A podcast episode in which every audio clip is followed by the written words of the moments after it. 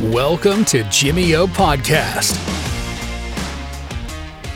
Moc vás zdravím u dalšího dílu podcastu s Jimmyem. Tentokrát tu mám zase váženého hosta Víta Živného. Moc tě tady vítám. Ahoj, děkuji za pozvání. A vy z nás, kteří už nás sledujete delší dobu, tak jste si mohli počíst eh, z některých článků už od Víta, který pro nás nějakou tu dobu píše, jsou to velmi zajímavé články, takže vám doporučuji tam, když tak mrknout, počíst si, vzdělat se, přivzdělat se, dozvědět se něco nového, nebo si ty informace ucelit. Každopádně um, mně přišlo příhodný Víta takhle pozvat i k nám do podcastu, trošičku blíž vám ho představit, seznámit se s ním, abyste ho i takhle slyšeli nebo i viděli a říct vám vlastně, kdo to je a udělat s ním i sérii podcastů, protože opravdu má co říct a trofnu si říct, že na scéně fitness nebo i kulturistické scéně se hodně mluví o silovém tréninku, o stravě, kolik kalorií, kolik sacharidů, kolik dřepů, ale co se méně řeší a co si myslím, že informativně chybí a co by nás mohlo posunout, ať už ve fitness nebo celkově v tom sportu, je zaměřit se trošku víc i na to, jak regenerovat, jak se zlepšovat v mobilitě, ve flexibilitě, a jak řešit nějaké disbalance. A proto jsme spojili síly s Víťou a na úvod jenom řeknu, než mu předám slovo, že Vítě je kondiční specialista, trenér a fyzio olympijských sportovců a české reprezentace, mimo jiné, a někteří z jeho svěřenců jsou například Martina Sáblíková, Nikola Zdráhalová, Kristýna Meky nebo Filip Sasínek. A teď už ti uh, předávám slovo, ještě jednou ti tady moc vítám a zeptám se tě, co ty vlastně uh, si vystudovala, jaká je tvoje specializace, protože certifikací máš mnoho, ale kde se cítíš úplně nejlíp a čemu se teď nejvíc věnuješ? Tak takový prvopočátek vlastně týmí cesty samozřejmě bylo vlastní sportování, kdy jsem já sám byl vedený ke sportu a to jsem samozřejmě ještě netušil, že mě to bude provázet celým životem. Nikdy jsem nebyl úplně úspěšný sportovec, abych se mohl rovnat se svými svěřenci momentálně, což mě trošku mrzí. Na druhou stranu jsem si vytvořil takový zdravý odstup a nadhled k těm věcem a určitě i potom taková všestranost mě vedla k tomu, že k tomu sportu mám vztah dobrý, protože spousta sportovců si naopak ten vztah k tomu znechutí a potom rozhodně v tom životě nechtějí v něm dál pokračovat ani po té teoretické stránce. Mm. Já jsem vlastně studoval na Karlově univerzitě fakultu tělovýchovy a sportu, jak asi všichni z toho sportovního prostředí nějak pocházejí. Tam byl takový podobor aktivity podporující zdraví, který se zabýval hlavně různou intervencí, hubnoucíma programama, takže v podstatě taková ta klasická fitness sféra, kde opravdu mm-hmm. typický mhm. klient chce zhubnout, tak kolik má, v jaký intenzitě má pracovat, jak dlouho, kolikrát týdně. A víceméně tyhle ty zdravotní parametry tam byly nastavované. Škola mi určitě dala hodně, ale z toho, co vlastně teď dělám, nebo aspoň s těma sportovcema i s běžnou klientelou, tak ta škola byla spíš takový podhoubí, který jsem si musel potom sám rozšířit samozřejmě o další specializované kurzy, anebo načíst. Nejsem úplně zastáncem sběratelů kurzů, protože ty certifikace v podstatě nic neznamenají a myslím si, že je důležitý taky propojit to se selským rozumem, to, že někdo bude mít nastudováno tisíc kurzů, ale ve výsledku potom to neumí spojit dohromady. A to vídám v těch vitkách dnes a denně, kdy si nějaký trenér udělá kurz plácnu třeba na bosu a následující den potom kurzu všechny klienty svý trénuje jenom na bosu a všechno, co dělal předtím, bylo špatně, tak to už je pro mě taková ukázka, že takhle to prostě fungovat nemá. Takže spíš obohacovat se literaturou, vzdělávat se a potom to nějakým způsobem spojovat. Potom jsem se vrhnul na studium ještě fyzioterapie, který vlastně byl v Ústí nad Labem. To ještě teď dodělávám, tak snad úspěšně dokončím. Nicméně v tomto oboru už vlastně u sportovců funguju taky mnoho let, protože sám jsem si prošel nějakými úrazy, které mě tak nějak vedly k tomu, že se to dá řešit často i pohybově a často právě je důležitá i ta prevence, kterou moc lidi nedodržují a často řeší, až je něco začne bolet a to není úplně ideální stav. Takže myslím, že i v rámci těchto podcastů a článků bych se snažil čtenářům a posluchačům předat tu informaci, že by měli něco dělat před tím, než se něco stane, aby se to právě nestalo. Ono je velmi právě zajímavé to, že uh, lidi pořád trénují, pořád posouvají ten práh, řeknu, eh, toho výkonu do nějakého stupně, ale zapomínají předpřipravovat to tělo i z jiných stran, ať už té nějaké rehabilitace. A spousta lidí se domnívá, že to znamená vydávat hodně peněz za nějakého asi lékaře nebo chiropraktika nebo fyzioterapeuta, ale asi uh, funguje i spousta nějakých uh, jak bych to řekla, mm, věcí, které můžeme dělat i sami. Eh, od nějaký správný rozcvičky, od nějaký aktivní regenerace, že to nemusí úplně znamenat jako vyhazovat eh, tisíce korun, protože spousta lidí si řekne, radši si zaplatím další trenér, eh, dalšího trenéra hmm. ve fitku, než abych těch 500 korun dal za to, že po mně někdo bude jezdit někde míčkem. Ne, asi tak jako, že když nic necítím, tak to asi nic nedělá a to tělo vlastně, když hmm. nic mě hmm. nebolí, tak to nepotřebuju. Nebo máš jinou zkušenost? No, já mám stejnou zkušenost, myslím si podobně vlastně to, co říkáš, tak uh, často je to právě tak, že ten člověk ty peníze vyhodí až potom, když právě nedodržuje úplně ty jednoduché věci. Ono, kolikrát ta prevence nebo to, co by měl každý člověk dělat, jenom se nějak přirozeně, když to řeknu, hýbat, tak je to strašně jednoduchý, nejsou tam potřeba ani dodržovat nějaká specifická pravidla. Samozřejmě lidská anatomie, fyziologie je nějak nastavená, takže ty limity by tam trošku dodržovány měly být, aby ten člověk ten úraz nepřivodil ještě právě touhletou rutinou, ale jsou to úplně jednoduché věci, které si každý může osvojit během chvilky a je to úplně to nezbytný minimum, co by měl dodržovat i ten největší odpůrce sportu, už jenom zájmu toho, aby si zkvalitnil život a aby si ho třeba prodloužil, protože není nic smutnějšího, než když třeba i my v našem věku už teďka jdeme na školní sraz třeba se základní školou a to nechci se dotknout žádných svých spolužáků, aby to tak nevyznělo, ale když tam potom člověk vidí úplně ty žalostný propastní rozdíly mezi tím, jak ten člověk vypadá vitálně, být třeba ve 30, v 25 letech a někdo už prostě se podobá spíš staršímu jako člověku nad 50 let. Opravdu tam se to strašně moc dělí a záleží to na, na tom, jak každý přistupuje k svému tělu. A to si myslím, že je strašně důležitý. Není to nic složitýho úplně chápu a rozumím tomu, že ne každý chce sportovat každý den dvakrát prostě a trpět a aby se potil, aby ho všechno bolelo. Tomu naprosto rozumím, to samozřejmě vrcholoví sportovci nebo my, co celkově sport máme hodně rádi, tak je to určitá forma masochismu, to taky úplně asi nemusí být správně a spoustu lidí, kteří to takhle nemají, tak jako je zase z, jeho, z jejich pohledu normální, že se nepotřebují takhle trápit ale to minimum, ta prevence, která je fakt jednoduchá, jak si sama řekla, že není potřeba za to vyhazovat nějaký horentní částky, tak bohatě to stačí k tomu, aby ten člověk potom fungoval dobře, aby se cítil lépe a byl výkonnější. Mm-hmm. To je věc, která je často opomíjená, že vlastně pokud člověk se chce posouvat v jakýmkoliv sportu, ať už třeba jenom v tom fitku, um, kluci chtějí zvednout víc uh, nebo mít větší rozsah pohybu, tak to není jenom o tom samotném cviku a daném pohybu, který chtějí vlastně vykonávat nebo v kterém se chtějí zlepšit, ale právě předpřipravit, jak si hezky použil slovo, to podhoubí, uh-huh. což jsou i nějaká ta mobilita a flexibilita, na který je potřeba pracovat zvlášť. Takže to jsou uh, věci, které pokud vás zajímají a chcete se zlepšovat nejenom v tom sportu, ale třeba i mít kvalitnější život, tak eh, tady Vítě bude eh, rozebírat na dalších podcastech. A i já se na to moc těším, protože je důležitý říct, že uh, nechceme být v Jimmyu takovej brouk pitlík, který bude se snažit za každou cenu přinášet informace ve všem, uh, i, to, i v tom, co prostě neumíme, takže proto spojujeme síly s někým, kdo je odborník ve svém oboru a prostě chceme vám přinášet ty nejlepší informace a proto tady Vítě je, takže já se na to moc těším. A ještě zabrousím, protože mě to velmi zajímá a doufám, že i naše posluchače.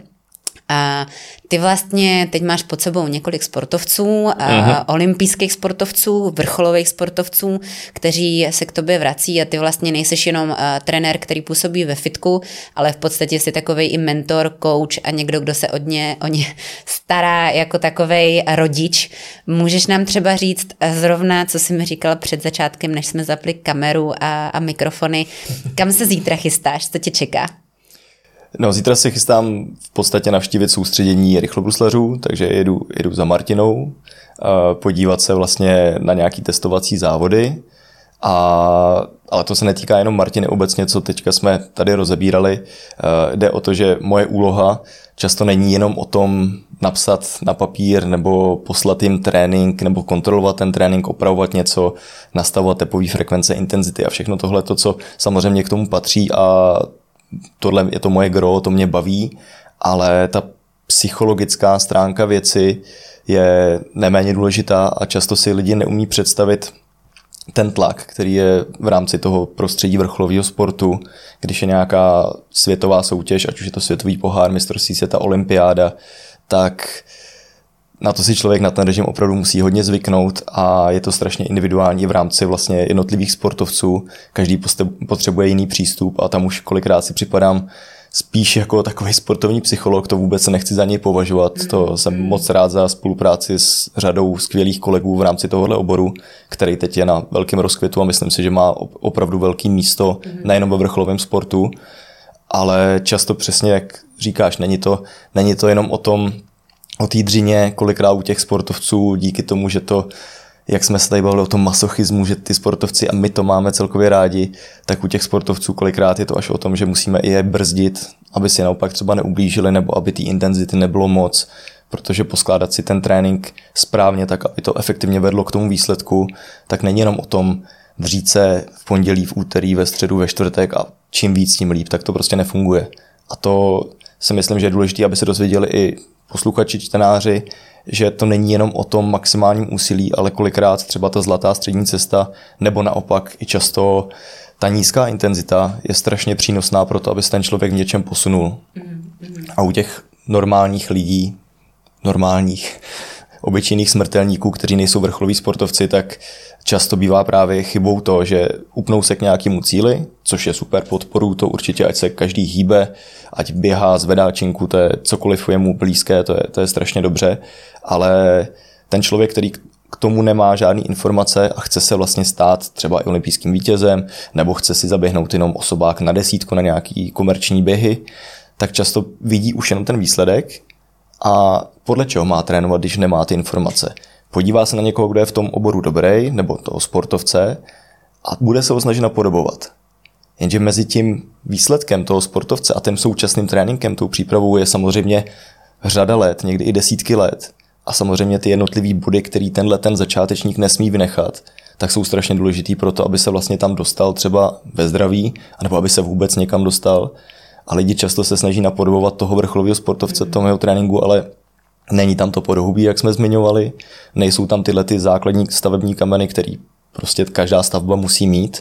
A když tam tyhle ty věci nejsou, tak se to celý potom rozsype jak domeček z karet. Takže mm.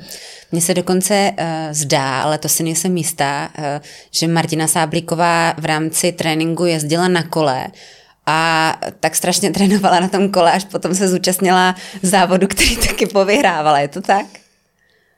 No, tohle, tohle je pro mě hodně tenký let, abych nenaštval zase tady českou cyklistiku. Jasně. ne, ne, ale, ale co se týká cyklistiky obecně, tak eh, v rámci rychlobruslení napříč celým světem, tak ta cyklistika, respektive kolo je opravdu největší takový prvek k té kondiční přípravy. Mm. Samozřejmě se běhá, skáče, zvedá se činka a tak dále, ale ta vytrvalost se nejlépe trénuje pro ty rychlobruslaře na kole.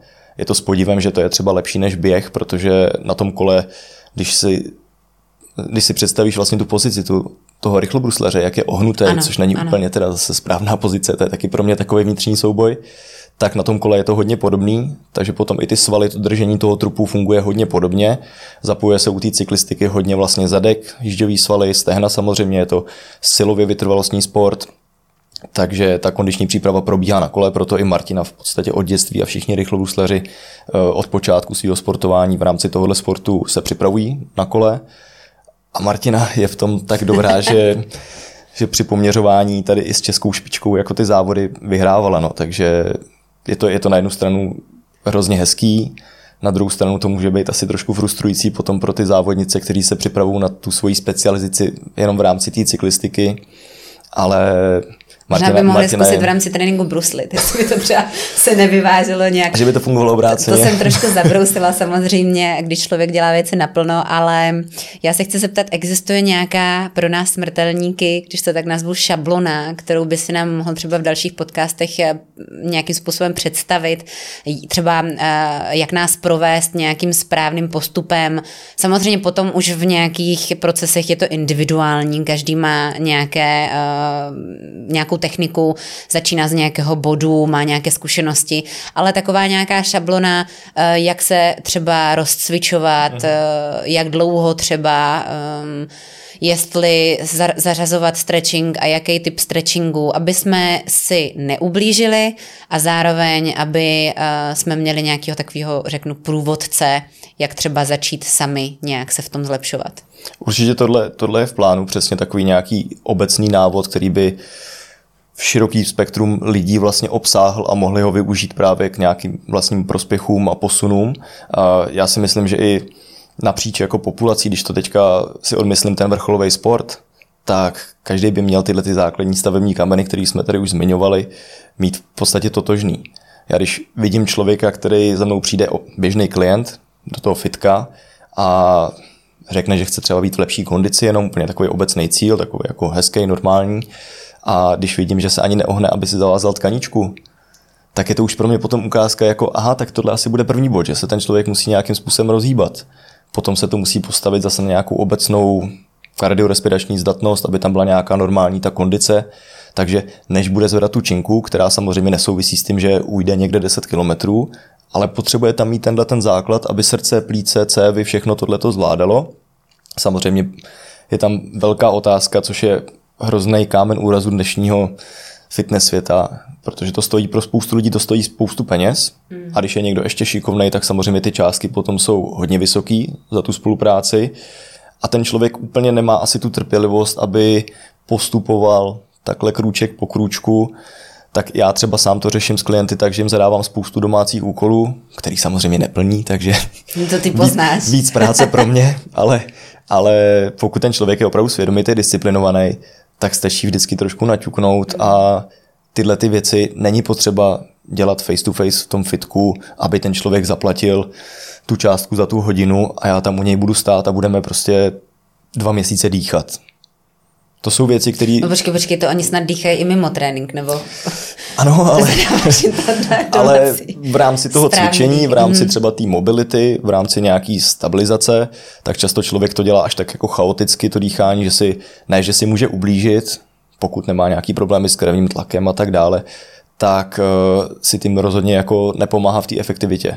Mm-hmm. Že naopak jako je to kontraproduktivní, a ten dech potom kolikrát může taky posunout k lepšímu výkonu v rámci třeba nějakých zranění páteře nebo problémů třeba esíčka, klasický klouby vlastně nad pánví nebo celkově páteř, nějaký výhřezy plotének a tak dále, tak tam třeba ten špatný dech, když člověk neumí správně se nadechnout do té bránice, která může pak zase tu páteř správně zastabilizovat, správně spevní břišní stěnu, ten břišní list se líp funguje, tak potom ty problémy se můžou ještě zvětšovat, protože on si vezme třeba tu činku, nemusí to být žádná velká váha.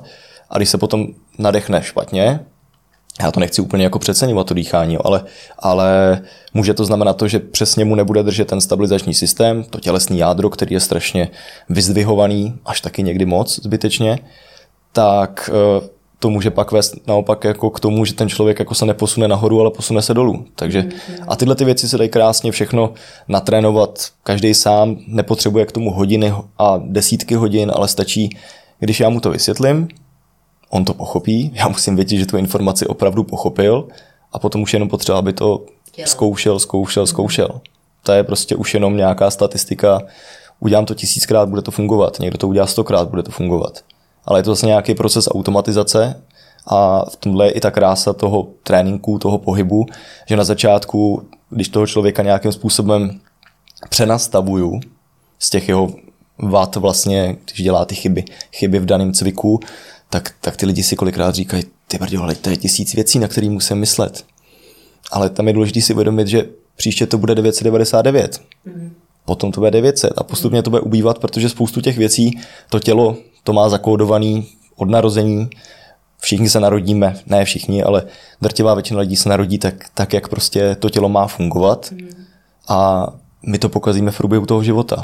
Těma vadnýma návykama, který, kterým se bohužel nevyhneme. Sedíme v práci, sedíme tady, sedíme v autě a děláme pořád stejný stereotyp nějakých pohybů, který vedou k tomu, že ty svaly, které mají fungovat v určitý míře, tak fungují víc, jsou přetížený, potom jsme právě zhrbený, potom jsme zkrácený. Mm. A strašná výhoda, ale zároveň i nevýhoda lidského těla je v tom, že jakmile se něco pokazí, byť třeba na malíčku u nohy, tak se to projeví i u posledního vlasu na hlavě. Mm. Když to řeknu takhle obrazně, tak opravdu všechno souvisí se vším a funguje to ve všech směrech. To znamená, pokud se poraním v kyčli, tak to má obrovský dopad jak na nohu, jak na koleno, na kotník, tak to má dopad na páteř, na krční páteř a tak dále. Takže tam je potřeba si uvědomit, že opravdu je potřeba tyhle ty body všechny projít a postupovat podle nich. Mm, mm. A není to nic složitýho. Možná jsem to teďka vysvětlil až tak, jako, že to zní jako encyklopedie. To jsou takový uh, automatické věci, že všichni dýcháme, všichni nějak fungujeme a uh, jsou to takové jako věci, co bereme úplně běžně a ve výsledku zjistíme, že při nějaké aktivitě neumíme dýchat, jak je to vůbec jako vlastně možný a že je potřeba si to jenom ve, ve většině případech uvědomit, jak to dělat uh-huh. a potom už to párkrát zkusit a vlastně tak, jak se říkala, zautomatizovat. Já ještě říkám, že vždycky to uh, fitness nebo to cvičení v tom fitku nebo ten silový trénink je taková hezká propojovací věc napříč sporty, že vlastně je to nějaká připravenost toho těla pro každý sport, mhm. umět eh, se správně poskládat do nějakých pozic, umět správně zapojovat ty svaly, ovládat je, aby jsme potom mohli využívat i na jiný typ pohybu, na jiný typ síly. A, a že to centrum, nebo ty si vlastně to nazval to jádro, ten core, uh-huh. je, uh, nevím jak v jiných sportech, ale třeba jak když jsem tančila, tak to bylo nejvíc skloňovaný téma. A to i z toho důvodu, že vlastně je to jediný místo, který nedrží kosti že vlastně vepředu máme jenom svaly a jenom jakoby je to, mm, je to o to těžší to vlastně jakoby držet, protože musíme to držet my těma svalama, který buď umíme použít nebo neumíme a potom tam vzniká velmi lehce nějaký zranění. Přesně tak, ono to ještě v rámci toho dýchání, jak jsem zmiňoval, tak díky tomu, že břicho vlastně ty svaly se sice upínají vlastně ke kosti a potom tady k pánvi, k žebrům, ale neprobíhají podél kosti, ale je to v podstatě jako takový válec, mm-hmm. obehnaný těma svalama, tak i tím dýcháním vlastně můžeme všechno vevnitř jako tím přetlakem spevnit, takže i to dýchání potom je strašně důležité nastavit správně. A ono těch aspektů je milion, obrovský hmm. množství, ale nejhorší je to, že spousta lidí nad tím až moc přemýšlí. A třeba v rámci toho dýchání se mě často klienti ptají u nějakého cviku, a jak mám dýchat, kdy vydechuju, kdy nadechuju. Tak já kolikrát jim odpovídám, když vidím, že to není opravdu nějaká jako krizovka, že by to dělali až moc špatně, tak prostě nepřemýšlej nad tím dýchej, to tělo to vždycky nastaví správně. Mm, mm. Ale samozřejmě, jak ten člověk už v tom stresu a my ještě nad tím vším jako moc přemýšlíme, moc to analyzujeme, samozřejmě, když tam nějaký úraz, tak už je potřeba to jako řešit do detailu, ale kolikrát je fakt důležitý, aby člověk běhal, lezl, lezl po stromech a plazil se po zemi a dělal všechny tyhle ty věci, co dělají malí děti a ty děti jsou opravdu jako ten nejlepší vzor, protože to tělo, ta příroda to nastaví vždycky správně. Mm. A my to jenom v průběhu toho života prostě pokazíme, protože to děláme špatně a ještě nad tím přemýšlíme. Takže uh, řešení je prostě buďme jako děti. Tak, hrajme si. A... Já jsem dokonce i někdy četla uh, takovou myšlenku, že vlastně děti využívají naplno všechny smysly, že lezou, vš- na všechno vlastně sahají, uh, olizujou, všechno poslouchají a že ty rodiče vlastně ty dospělí je pořád okřikují, že neolizuj to, nesahaj na to a že vlastně jako čím jsme starší, tím jsme víc otupělí, protože hmm tohle nesmíme, tohle neděláme, tohle radši ne, na to nesaháme, takže možná... To jsou, to jsou ty bariéry, no, které nás jako formují nějakým způsobem, když se budu, dítě dostane úkol dostat se z bodu A do bodu B a mezi tím bude malá zítka. Mm. Tak dítě se rozběhne, zítku přeleze nebo přeskočí a neřeší to vůbec. Nikdo mu neřekl, že prostě přes tu zeď se neleze.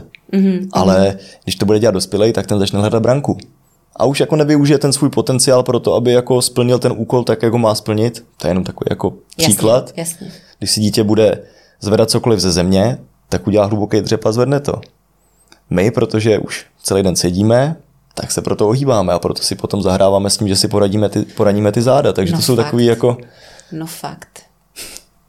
I když já, když jsem uh, minulé mi maminka teda říkala, můj bratr už v roce tři čtvrtě mluvil r, r všechno, zatímco já, když jsem začala líst, tak jsem najednou začala tahat nohu za sebou, jo. takže uh, každý máme to dětství trošku jiný, ale... ale...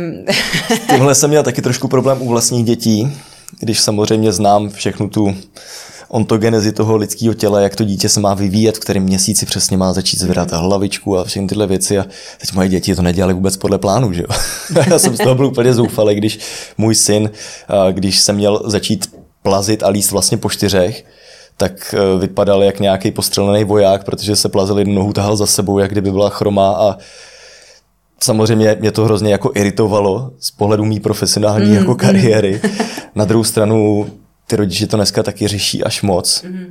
O tom bych se třeba tady taky rád pobavil, protože ten přístup, jako dneska ta dětská fyzioterapie je strašně jako vyzdvihovaná, je to fajn, že jako se to rozvinulo, že to je dostupný všude, ale kolikrát ty rodiče jsou tlačený, kteří teda nevědí vůbec, jestli teda to je oprávněný nebo není oprávněný tak je tlačí kolikrát ten lékař, no ten, to dítě už mělo být tady, už mělo sedět a teďka nebo sedí moc brzo. Uh, Vojtovka, okamžitě prostě musíte cvičit Vojtovku, která třeba, pokud někdo ví, co to je, tak je to hodně takový jako reflexivní posilování s tím malým dítětem na základě různých třeba tlakových bodů a tak a ty děti tím jako poměrně dost trpí jako psychicky, že se jim to úplně nelíbí.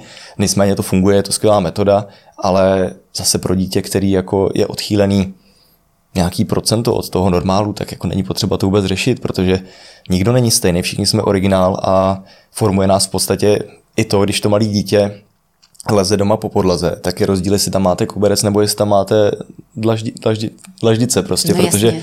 když to klouže po těch dupačkách, tak to dítě mm. se nemůže líst po těch kolenou. Mm. Když tam bude něco pevného, co vlastně to tření způsobí, že může krásně se odrazit, tak třeba bude líst lépe po čtyřech. Mm.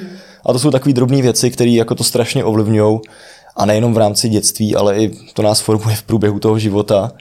Proto i s těma klientama, když řeším nějakou jejich diagnostiku na začátku, nějaký zdravotní problém nebo jejich cíl vůbec, tak nejprve se stejně musíme bavit ne o tom, kolikrát týdně bude trénovat a co a napsat si na papír, že tady poběžíš hodinu při tepové frekvenci 150 tepů za minutu, ale napřed se pobavíme o tom, jak má třeba nastavený pracovní místo, kolik hodin denně prosedí, jak vypadají jeho aktivity v průběhu dne, protože tohle je strašně důležitý.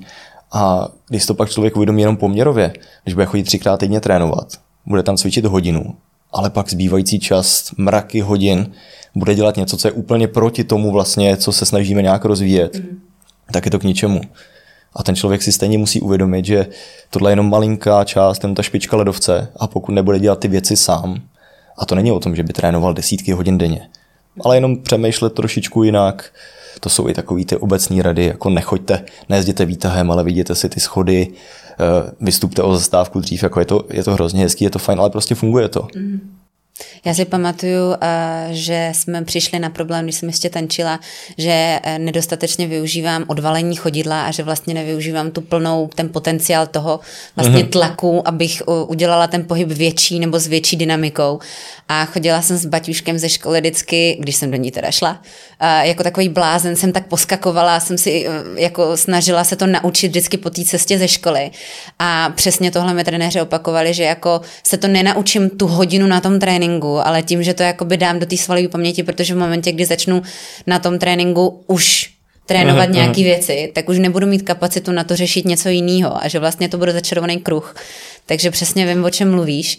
A to bychom mohli povídat a povídat, mě to s tebou strašně baví. Jenom ještě bych k tomuhle ano. dodal, protože ono je strašně důležité si uvědomit, že když ten člověk bude chtít třeba protáhnout se jenom, dát hlavu na kolena, když má natažené nohy, tak spousta lidí to dře a drtí strašně moc, ale klíč k úspěchu je kolikrát spíš jako opravdu se jako uvolnit a trénovat to v tom delším horizontu, ale po těch malých kručcích, který paradoxně toho člověka ani tolik neobtěžují. Když teďka člověk, který si nedosáhne, nedosáhne ani na kolena, tak když mu řeknu, teď musíš prostě dát ruce na zem a on to tam bude každý den půl hodiny prostě tlačit, tak ho to bude bolet, bude mít ty svaly prostě podrážděný, namožený, ale třeba to bude trvat o týden, dva díl ale dá tomu jenom 20% menší intenzitu, nebude ho to tolik otravovat, neznechutí si to tolik a dostane se tam zdravej a k tomu cíli stejně dojde. A takhle to funguje se vším v podstatě i s tou olympijskou medailí. To prostě se nevybuduje za měsíc, za rok, ani za pět let, ani za deset let. Je to prostě konzistentní práce a je strašně důležité si tohleto uvědomovat a zase jsme u těch stavebních kamenů, jít prostě postupně po těch schodech, nepřeskakovat je a na každém tom schodu strávit ten čas takovej, aby opravdu mm-hmm. tohleto území jako bylo zvládnutý a potom už jít dál a navázat na to. To je přesně uh, ten kámen úrazu, že já vždycky říkám, že trpělivost je super schopnost, že každý se dokáže zatnout na pár dnů, na pár měsíců, ale že ten největší úspěch je vždycky v té soustavné práci, že vždycky je to jako ta dlouhá trať a že uh, prostě stejně pokud něco přestane dělat, tak vlastně přestane dosahovat i těch výsledků, protože to tělo se vždycky zvyká na to, co se mu děje v nějakém horizontu. Mm-hmm.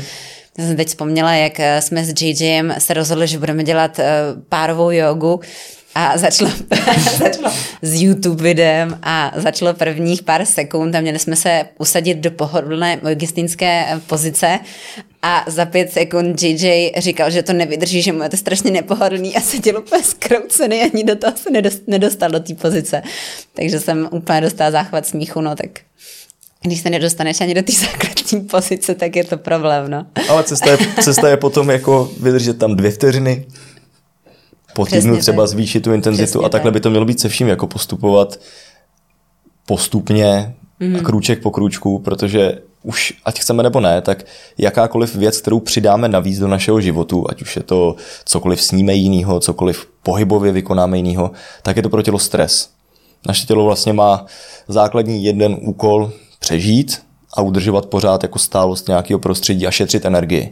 To znamená, když se teď někdo rozhodne, že chce uběhnout 10 km závod a rozhodne se, že teda dobře, budu tomu věnovat třikrát týdně ten čas a budu běhat, tak je to strašně špatný začátek, protože to tělo, už když si jednou zaběhat, tak je to hrozný stres, jednak fyzický, to tělo se z toho musí zpamatovat, proto ten člověk je po týdnu rozbitý a vykašle se na to, protože za týden není ten olympijský vítěz. Mm-hmm. Ale... A hrozně to bolí a to nepříjemný. Tak, tak. A pro, proto i ty, těm lidem jako říkám, jako jasně, chce to tu trpělivost, je to potom běh na delší trať, ale když vydržíte pět minut, běžte se projít a pět minut se proběhněte když to půjde, nebude vás to nějak jako i obtěžovat, protože i ta psychická pohoda je v tomhle hrozně důležitá.